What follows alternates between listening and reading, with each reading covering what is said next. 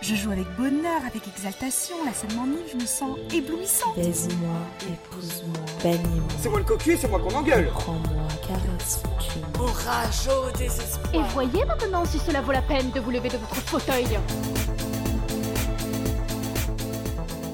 Bonjour à toutes et à tous, bienvenue dans ce nouvel épisode de Hors scène, le podcast qui dévoile les dessous du théâtre.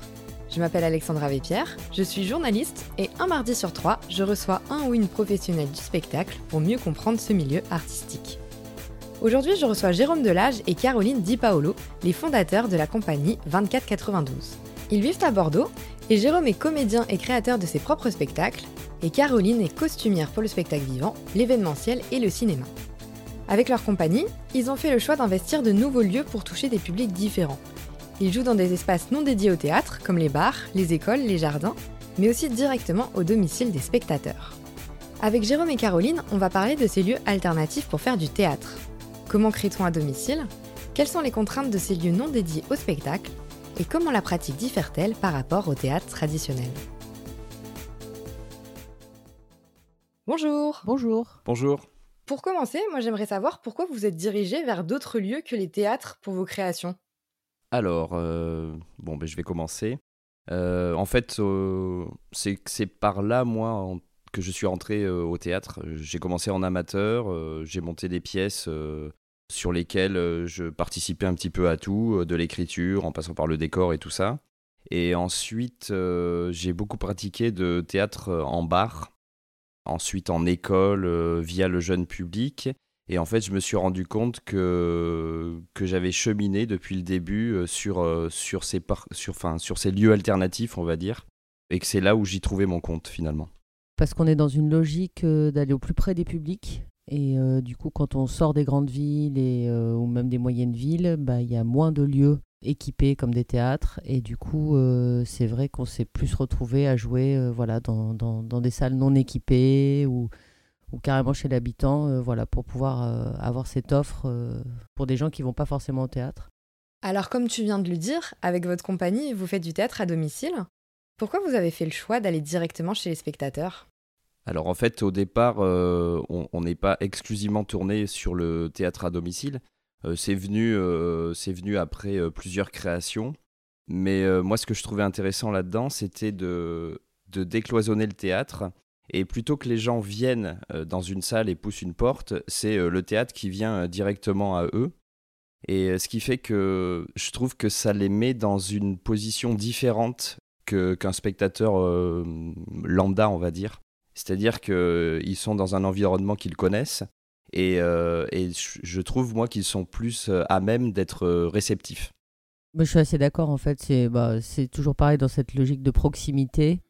Et, euh, et du coup, c'est vrai que ça permet en allant au domicile de, bah, de toucher des gens qui vont pas au théâtre, qui, pour qui le seul exemple de théâtre, ça va être soit une pièce à la télé ou soit euh, quelque chose de, voilà, de vraiment grand public ou, euh, voilà, pas forcément le théâtre que nous on propose. Et du coup, ça, ça nous permet vraiment de, de, bah, toucher de, nouvelles, de nouveaux spectateurs avec nos pièces, quoi.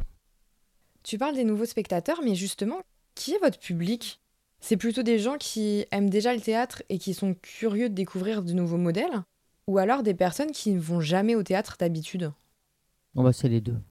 C'est vraiment les deux. Enfin, je- Jérôme, je sais pas ce que t'en penses, hein, mais euh, Oui, je suis entièrement d'accord. D'une part, il y a des gens qui, euh, qui, ont, qui sont des habitués du théâtre et qui se disent tiens, c'est c'est intéressant, euh, c'est original comme proposition, et qui du coup sont curieux de, de, voir quelle différence euh, ça, va faire d'assister à un spectacle chez eux ou chez des amis.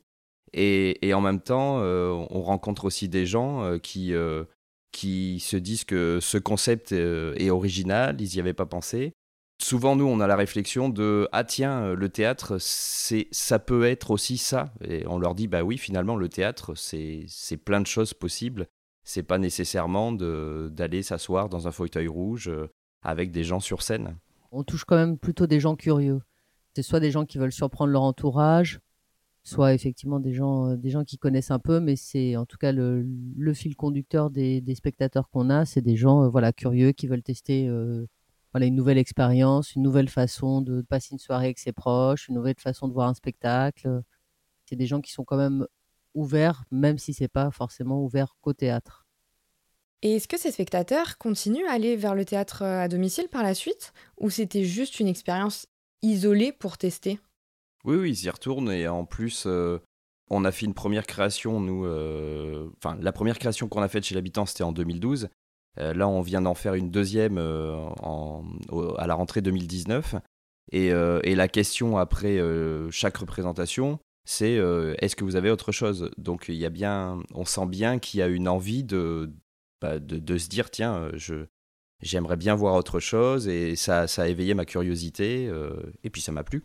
Et du coup, on en a fait encore une autre. Et euh, donc pour parler maintenant vraiment euh, plus de la, la création, donc déjà, comment ça se passe dans le choix des pièces? Est-ce qu'on peut adapter une pièce qui existe déjà? Ou est-ce que vous créez plutôt euh, des pièces et vous faites en sorte qu'elles soient euh, faisables dans un domicile Alors là, euh, sur les deux propositions qu'on a faites, euh, déjà on est sur des seuls en scène. Donc c'est un format qui, est, euh, qui se prête à, aller dans un domicile puisque ça prend pas beaucoup de place. À chaque fois, c'est quelques accessoires, il n'y a pas de décor. Et les deux propositions qu'on a aujourd'hui, c'est des adaptations de, de textes de littérature. Enfin, il y a un texte de Georges Perec et il y a un texte de Mark Twain. Donc là, c'est des adaptations en théâtre, on va dire. Donc tu dis qu'il n'y a pas du tout de décor, donc ça veut dire que tu ramènes, euh, tu ramènes rien à chaque fois chez les gens, tu, euh, tu utilises le décor qui est déjà sur place.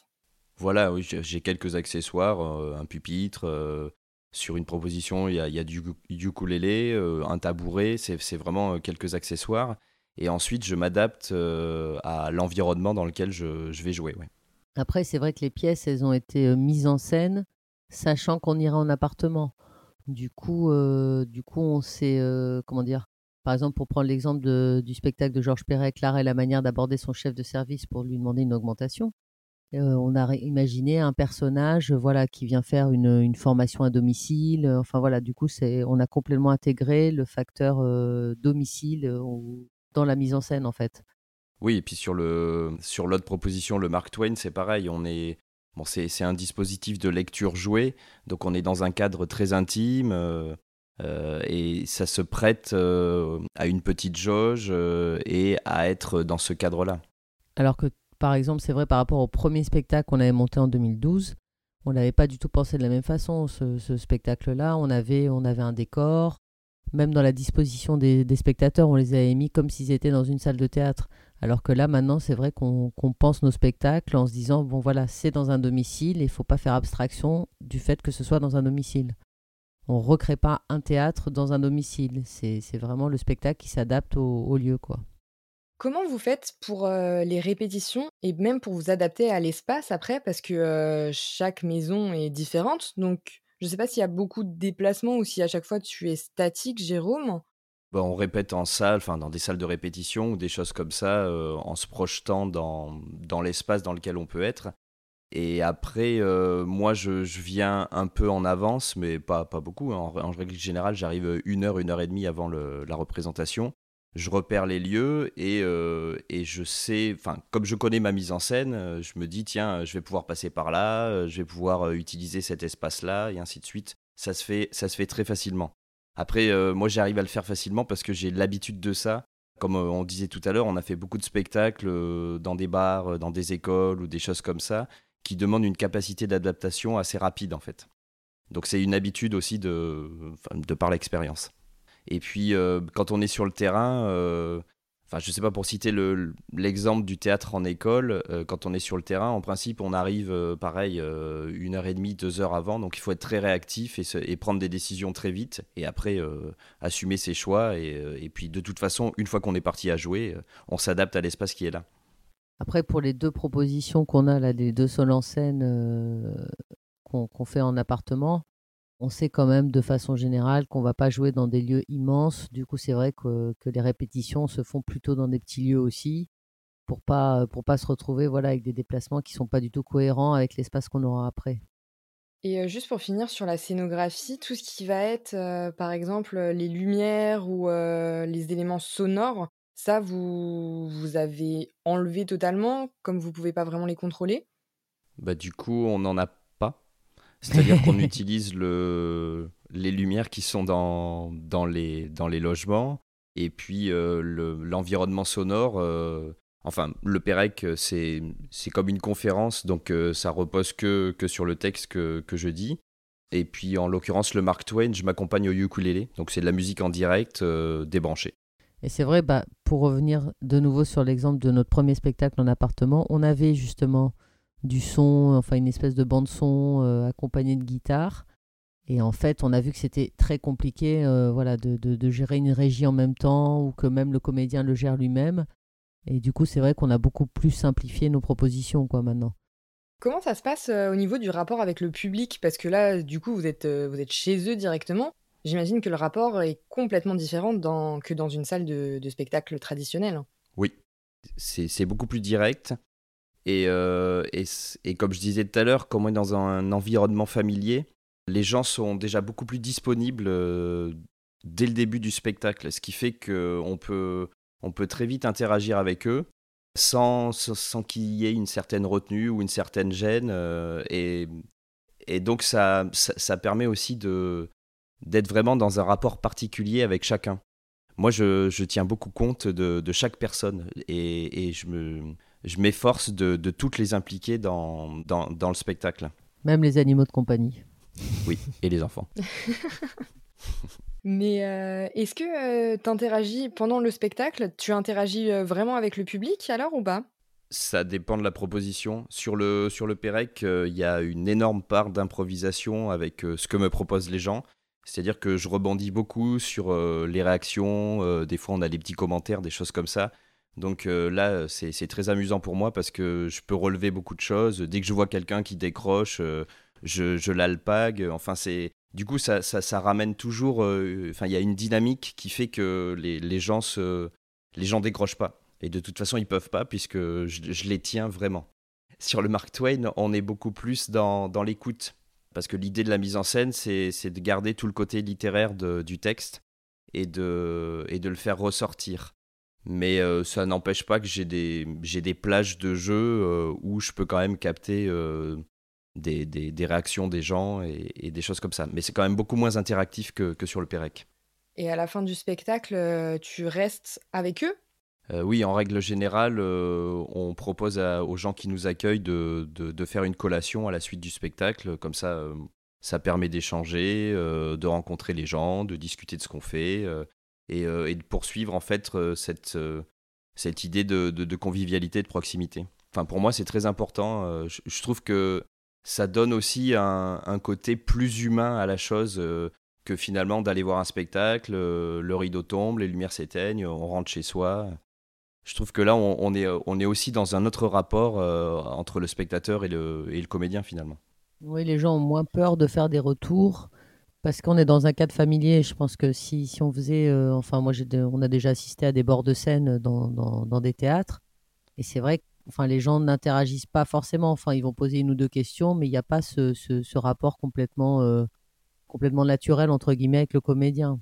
Là, c'est enfin voilà, forcément, si, si, on boit un verre ensemble, bon, bah, on peut se permettre de dire d'autres choses, de poser des questions qui sont peut-être d'apparence ou enfin en tout cas de premier abord moins euh, moins pertinentes ou moins moins je, je, trouve pas le mot mais bon voilà. Enfin en tout cas c'est vrai que les gens se sont beaucoup plus à l'aise pour interagir avec le comédien à la fin quoi. Pour moi c'est comme euh, c'est comme pendant le spectacle c'est-à-dire qu'il y a moins de retenue. Et en plus le fait d'avoir été très proche avec moi pendant une heure bah, on a l'impression de se connaître un petit peu finalement. Et est-ce que vous pensez que ces gens-là qui vous font venir chez eux, ça pourrait les inciter après à aller euh, directement dans des théâtres pour voir des pièces? Moi, je serais tenté de dire euh, pas vraiment. Hmm. Parce que, enfin, quand c'est des gens qui sont habitués à aller au théâtre, ils sont surpris par la proposition, donc eux, ils vont continuer à aller au théâtre. Et pourquoi pas se dire, tiens, maintenant, de temps en temps, je vais faire venir une pièce chez moi. Par contre, des gens qui sont pas du tout sensibles euh, euh, à aller au théâtre euh, régulièrement, même s'ils vont être surpris par la proposition et, euh, et qu'on va tenter de leur faire comprendre que bah, ça c'est du théâtre aussi et que finalement ça peut avoir ce côté sympa, ouvert et, et, finalement accessible. J'ai du mal à me dire qu'ils vont ouvrir un programme ou aller sur Internet décortiquer un programme de théâtre qui, enfin, qu'il faut l'avouer, quand on n'est pas connaisseur, c'est très opaque quand même. Oui, en fait, là, l'avantage, c'est qu'ils ne se posent pas la question de ce qu'ils vont aller voir. C'est le concept qui, auquel ils adhèrent. Alors qu'effectivement, aller dans un- une salle de spectacle quand on ne connaît pas du tout, c'est vrai que c'est compliqué de choisir. Enfin voilà, il suffit qu'ils choisissent mal et bah, du coup, c'est des gens qui n'y retournent plus. quoi. C'est vrai que tous les gens qui nous accueillent, bon, évidemment, ils disent à leurs amis, bah voilà, c'est tel spectacle, mais les gens viennent surtout pour l'expérience. Donc après, ils sont, ils, sont, ils sont contents de découvrir un texte, ils sont contents de découvrir un spectacle, mais au départ, je pense que c'est l'expérience qui les motive. Je suis d'accord. Et euh, pour rebondir là-dessus, souvent, ils ne savent pas ce qu'ils viennent voir. C'est-à-dire qu'on leur a dit euh, j'organise euh, du théâtre chez moi. euh, ah oui, c'est sympa. euh, quelle belle idée, machin, tout ça. Mais par contre, euh, c'est souvent en discutant avec eux après qu'ils nous disent bah en fait, quand ça a commencé, je savais pas ce que je venais voir. Et, effectivement, ils sont plus attirés par le, par le concept et l'idée même d'assister à quelque chose de, de particulier que de venir voir un Shakespeare, un Molière ou quelque chose comme ça. Ouais, mais du coup, c'est super parce qu'ils découvrent des auteurs d'une façon, euh, enfin, j'allais dire ludique, mais enfin voilà, d'une d'une façon originale. Après, peut-être que ça va les pousser à lire des auteurs, ce qui peut être pas mal aussi. hein. Oui, pour citer le Pérec, par exemple, euh, il y a beaucoup de gens euh, qui ne connaissent pas Georges Perec. Du coup, je pense que ça peut éveiller cette curiosité-là, ce qui déjà en soi est pas mal. Au niveau de la rémunération, comment ça se passe? Ah. La grande question. C'est ça. Oui. Bah, nous, on, a, on, tâtonne beaucoup à ce niveau-là. Euh, donc, euh, sur les premières euh, d'entrée de jeu, on est parti sur du chapeau pour tenter de voir euh, bah, ce que ça allait nous rapporter, comment ça allait marcher. On a tenté de faire une entrée fixe. On n'a pas gardé ce concept-là parce que les gens qui nous accueillaient étaient gênés de demander de faire une caisse à l'entrée de chez eux en demandant un tarif fixe. Et en plus, au final, ça a moins bien marché qu'un chapeau, on va dire. Donc maintenant, on a trouvé un entre-deux, c'est-à-dire qu'on demande un minimum garanti aux gens qui nous accueillent. Après, à eux de, de diffuser cette information ou pas à leurs amis. Et euh, on fait passer un chapeau à la fin. Si ce chapeau dépasse le minimum garanti, il n'y a pas de problème. Et sinon, il complète. Il est de combien euh, le minimum garanti? Alors aujourd'hui, on s'est fixé un minimum de 200 euros. Enfin, on essaye de de, de, de pas euh, comment dire de pas décourager les bonnes volontés. Donc, euh, du coup, c'est vrai qu'on n'a pas fait un, un minimum très élevé, mais euh, mais on couvre pas forcément nos frais à chaque représentation. D'ailleurs, je viens de penser, est-ce que vous demandez un nombre minimum de spectateurs et spectatrices? Maintenant, oui. Euh, on est sur une quinzaine de personnes à chaque fois. Ouais, 10-15 personnes. Ouais. Mm, mm. Déjà que vraiment à 200, on est au ras des pâquerettes. 5-6 personnes, on sait, on sait très bien qu'on n'atteindra pas cette somme-là. Alors c'est dommage, mais euh, mais il y a un moment donné, il faut qu'on se fixe des limites aussi. Puis même au niveau du, enfin de l'âge, enfin c'est moins rigolo de voir le spectacle à 5-6. C'est quand même mieux de de- d'avoir un peu plus de personnes, euh, ne serait-ce que pour les, bah, pour faire public. Enfin, euh, sinon ça fait vraiment très intimiste et c'est peut-être pas forcément adapté. Oui, c'est vrai. Ça, ça me fait penser à une chose, c'est que les gens aussi, euh, d'être si proches les uns des autres, de pas être dans le noir, euh, d'être proche du comédien.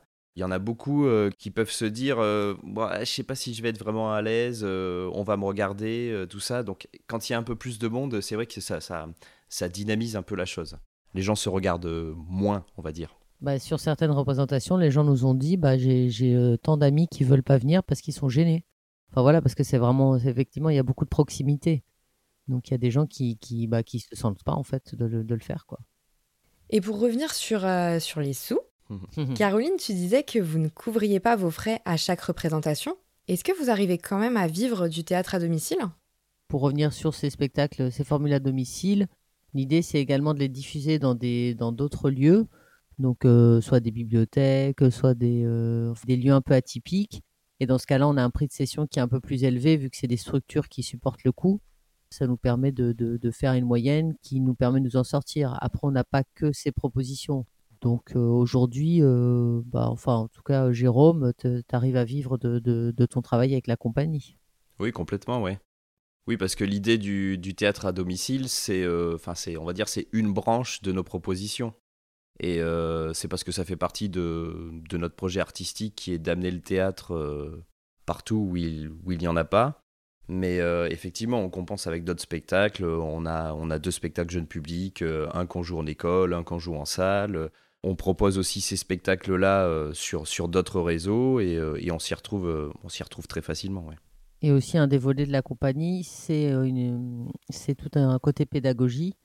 Du coup, on a également voilà, des, offres de stages ou d'ateliers qui, c'est pas moitié-moitié, mais bon, voilà, ça fait aussi partie de l'ADN de la compagnie.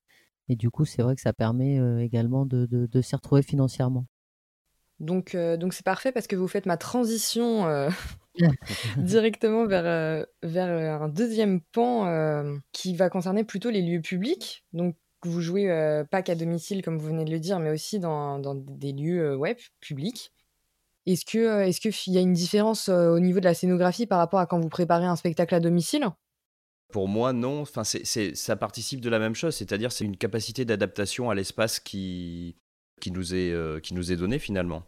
Donc ça rejoint un peu les mêmes problématiques, c'est de se dire bon ben où est-ce que je me mets, comment je vais faire, qu'est-ce que je vais utiliser dans cet espace-là qui va être intéressant c'est de se laisser surprendre. En fait, je crois que ce qui, ce qui est intéressant dans, dans tous ces lieux-là, les domiciles, euh, enfin voilà, médiathèques ou les bars, c'est euh, de se laisser surprendre aussi par, euh, par l'espace qui, qui est là. Et ça, ça nourrit aussi le, ça nourrit le, la pièce et la proposition parce que ça, ça, ça permet de, de, se dire tiens aujourd'hui je vais tenter un, truc avec ça je vais passer par là je vais utiliser telle chose et puis donc ça, ça, permet de se surprendre aussi soi-même et de proposer euh, quelque chose de différent à chaque fois. Chaque spectacle est pensé par rapport à son lieu de diffusion, de toute façon. Ça, c'est sûr. On le, enfin, on va pas réfléchir euh, du tout. Euh, le, spectacle qu'on propose dans les écoles n'a pas du tout été pensé pareil que le spectacle qu'on propose à domicile. Mais après, le spectacle qui est à domicile, étant donné qu'il est passe partout, effectivement, après, il s'adapte dans n'importe quel lieu. Et vous qui avez expérimenté de nombreux espaces, est-ce qu'il y a des lieux qui peuvent être considérés comme des espaces théâtraux où finalement on peut faire du théâtre euh, absolument partout?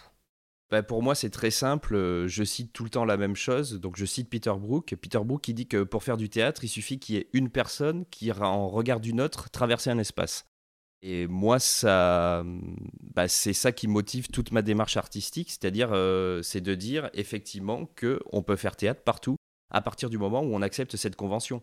Donc, la seule chose, la seule chose utile pour moi, c'est d'installer un cadre en disant voilà, je viens, euh, je te raconte quelque chose, toi t'acceptes de rentrer dans ce jeu-là, et, euh, et, on y va. Et ensuite, on, on, se sert de notre imaginaire euh, respectif pour faire vivre quelque chose qui est là. Et on peut supposer qu'en cette période de flou concernant la rentrée des théâtres, de plus en plus d'artistes vont s'intéresser à de nouveaux lieux pour travailler. Hmm. Est-ce que vous auriez des conseils pour ces, pour ces professionnels qui sont plus habitués aux scènes des théâtres? Est-ce qu'il y a des critères qu'il faut prendre en compte? Voilà, c'est dur comme question. Euh, Après, le, ça dépend quel. Euh, ça dépend de plein de choses, mais euh, si, on prend, j'en sais rien, moi, un chanteur d'opéra qui, a l'habitude de se produire sur, sur la scène des grands opéras, c'est sûr qu'il n'y aura pas le même confort dans un spectacle un peu, enfin, à domicile ou en tout cas hors scène, quoi c'est sûr qu'il n'y a, pas tout, le côté technique. Après, nous, on a une façon de faire le théâtre à domicile qui n'est pas, euh, pas universelle. Il y a des compagnies euh, qui, euh, comme je disais tout à l'heure, nous, on enfin, on recrée pas un théâtre à la maison. Il y a des compagnies qui, au mmh. contraire, le font, qui vont arriver, qui vont faire une boîte noire, qui vont avoir des, des lumières et qui vont recréer l'espace à domicile. Du coup, tout dépend aussi de la proposition qu'il y aura hors les murs. Ouais, je suis d'accord avec ça. Enfin, nous, on est plus dans l'idée d'utiliser euh, l'espace qui est là pour, euh, pour créer quelque chose, plutôt que d'investir un espace et euh, d'en recréer un autre. je ne sais pas si je suis clair, mais ça rejoint un peu ce que, dit Caroline, c'est-à-dire que nous, le principe, c'est pas de dire, allez, on va mettre un rideau, on va mettre des éclairages, il y aura une petite régie et on va adapter notre pièce à un espace plus petit mais on va quand même proposer la même pièce que si les gens venaient la voir sur, euh, sur une scène. Nous, on est plutôt dans euh, on a une proposition, mais euh, cette proposition est modulable et elle s'adapte à l'espace qui nous est offert. Si on veut généraliser un peu les conseils, voilà, faut, faut, pas avoir peur d'être près des gens, faut pas avoir peur d'avoir de, de l'imprévu, faut pas avoir peur d'avoir des contraintes, voilà, qui sortent un peu de l'ordinaire. Faut vraiment avoir envie de partager avec, comme on disait tout à l'heure, avec des gens qui ne sont pas forcément habitués, qui ne sont pas forcément réceptifs au départ. Et c'est vraiment, euh, faut, revenir à la base de ce qu'est le théâtre. Enfin voilà, c'est c'est vraiment euh, voilà divertir l'autre et partager quelque chose quoi. Pour moi, euh, si on joue chez l'habitant, faut faut oublier le quatrième mur. Il peut pas y avoir de quatrième mur chez l'habitant. En tout cas, c'est mon point de vue. Parce que effectivement, il y a, il y a- cette chose-là. Il y a des gens qui n'ont pas forcément euh, les codes et, qui vont être euh, dans une forme de, réaction spontanée, ce qui est génial, hein, parce que c'est voilà, c'est ça, nourrit plein de choses, ça permet de, rebondir sur plein de choses. Mais euh, effectivement, c'est on n'est pas dans le confort de bah, je reviens toujours à la même chose, mais de, la salle dans le noir, euh, avec un quatrième mur, et puis on vient jouer sa pièce. euh, on est dans, dans un autre cadre, donc il faut accepter aussi euh, une autre forme de convention, on va dire. J'ai vu aussi que euh, pendant le confinement, vous aviez commencé à proposer du théâtre audio. Donc vous faites euh, un feuilleton radiophonique pour les jeunes publics et euh, des nouvelles de science-fiction qui sont donc pas juste lues, elles sont vraiment jouées, il y a de la musique autour, etc. Pourquoi vous avez voulu faire du théâtre audio? Pour nous, c'est euh, toujours dans cette idée de, de décloisonner le théâtre, euh, de l'amener un peu partout. Et je pense que le biais de, bah, du livre audio, enfin de la lecture théâtralisée euh, via une plateforme, c'est aussi un moyen de donner accès euh, à des textes, euh, à, du jeu, même si ça reste que sonore. Et ça reste complètement en adéquation avec, avec l'idée qu'on se fait du théâtre et de ce qu'on veut en faire. Est-ce qu'on peut considérer que c'est quand même du théâtre alors si vous n'êtes pas en présence d'un public? Moi, en tout cas, je considère que c'est du théâtre parce que quand je les enregistre, euh, bah, je me sers des mêmes outils que, que quand je suis en scène. Et même s'il y a pas de, si j'ai pas de personne en face de moi, il y a quand même toujours la question de l'adresse. Et je sais que moi, quand j'enregistre, euh, je m'adresse à quelqu'un. Enfin, je, je suis toujours dans, dans cette forme de d'échange, même si euh, j'ai un mur en face de moi. euh, je sais que je m'adresse à quelqu'un. Et je pense que c'est là où, où ça se joue aussi euh, dans, dans ce qu'on transmet par la voix, c'est que s'il n'y a pas cette adresse-là, le résultat sera pas le même. Et maintenant, euh, parlons avenir. Quels sont euh, les projets pour votre compagnie? On en a plein. Euh, non, mais oui, mais du coup, c'est pas évident d'en parler parce que là, on a un, le- un projet de, de spectacle. C'est, enfin, c'est un spectacle que je suis en train d'écrire. C'est une amitié entre un, homme et une femme, on va dire, et ça aborde plein de sujets, notamment la mort, euh, parce que j'ai perdu des amis quand j'étais jeune, euh, j'ai jamais réussi à écrire là-dessus, et j'ai enfin trouvé une porte d'entrée pour, euh, aborder cette chose-là d'une manière un peu plus légère et, avec un peu plus de distance. Donc ça, c'est un, des projets. Après, Caroline, si, si tu as quelque chose à dire. Euh, non, mais on a pas mal de, on a pas mal d'envie. Maintenant, c'est vrai qu'il faut qu'on se recentre, euh, qu'on sélectionne. C'est ce qui va être le plus dur. On va sûrement remonter encore euh, une ou deux formes légères, en, enfin, un peu comme le Mark Twain, c'est-à-dire des espèces de lectures un peu améliorées, de lectures théâtralisées. Après, effectivement, on aimerait bien faire un spectacle. Alors, soit le spectacle dont parlait Jérôme, soit un autre. Faire une résidence en milieu scolaire pour avoir un spectacle voilà, qui, est, qui est créé au plus proche de, d'un public euh, idéalement adolescent, je pense. Et après, enfin, ça serait ado-adulte parce qu'il n'y a pas beaucoup d'offres finalement pour tout ce qui est pour les adolescents. Et c'est, vrai que c'est un public, euh, enfin, en tout cas, moi, qui m'intéresserait de toucher concrètement, euh, c'est vrai que c'est compliqué de te dire aujourd'hui, bah voilà, notre prochain spectacle, ce sera ça. Faut suivre notre actualité. faut aller sur notre site internet. On a une newsletter. Faut s'abonner. C'est le moment pub. Allez voir ça. voilà, ouais, exactement, exactement. Voilà. Pour finir, est-ce que vous auriez une œuvre théâtrale qui vous a plu euh, récemment à nous conseiller? Vas-y, Jérôme. Moi, j'en ai une, ouais. J'ai découvert la semaine dernière un texte qui s'appelle euh, 55 dialogues au carré de Jean-Paul Faré. En fait, c'est euh, c'est 55 dialogues de 55 répliques. Et en fait, c'est euh, ça balaye toute l'histoire du théâtre à travers. euh, à chaque fois, c'est un dialogue entre un personnage masculin et un personnage féminin. Et j'ai trouvé ça euh, super bien. Ça m'a donné envie de le monter. Je vous conseille d'aller découvrir ça. C'est publié à l'Avant-Scène Théâtre. Et ça permet aussi de, de, de se rendre compte de l'immensité du théâtre de, depuis le, le théâtre antique jusqu'à aujourd'hui. Moi, j'ai vu un spectacle l'année dernière que j'ai trouvé très bien. C'est Phèdre de François Grémaud. C'est un comédien qui nous raconte Phèdre. Et c'est vraiment génial. C'est, euh, bah, c'était disponible en, c'était disponible sur internet. Je sais pas si ça l'est encore, mais voilà, si, si, si vous avez l'occasion, faut y aller. Et pourquoi t'as aimé? Bah parce que c'est très original. C'est euh, bah, justement il l'a monté en milieu scolaire et on sent on sent le, le, le- voilà le côté euh, je, je veux rendre ce texte accessible et en même temps c'est très très drôle. Enfin voilà il interprète tous les personnages juste avec des en tenant le, le livre d'une façon différente. C'est une façon de de- d'aborder un théâtre classique euh, vraiment enfin que j'ai trouvé ça super. Du coup ça me fait penser il y a un autre euh, comment s'appelle la compagnie qu'on a vu l'année dernière aussi Jérôme qui a fait euh, Bérénice. Ah oui. euh, Attention fragile, voilà. Attention Enfin, fragile. voilà, ouais. c'est, c'est, c'est, je trouve ça super les compagnies qui arrivent, voilà, à, à donner envie de lire des textes classiques euh, dont on a été peut-être dégoûté au lycée. Et euh, voilà, je trouve ça, je trouve ça très très bien, quoi.